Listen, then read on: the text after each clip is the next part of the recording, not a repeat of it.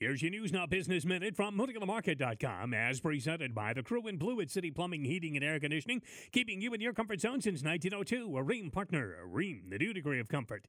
The overwhelming growth and popularity of providing student scholarships through the Berrien Community Foundation has resulted in a record setting year with nearly $300,000 headed to deserving students from every corner of the region for the 2021 2022 school year. You can see all of the winners and the scholarships they've won at moodyonthemarket.com.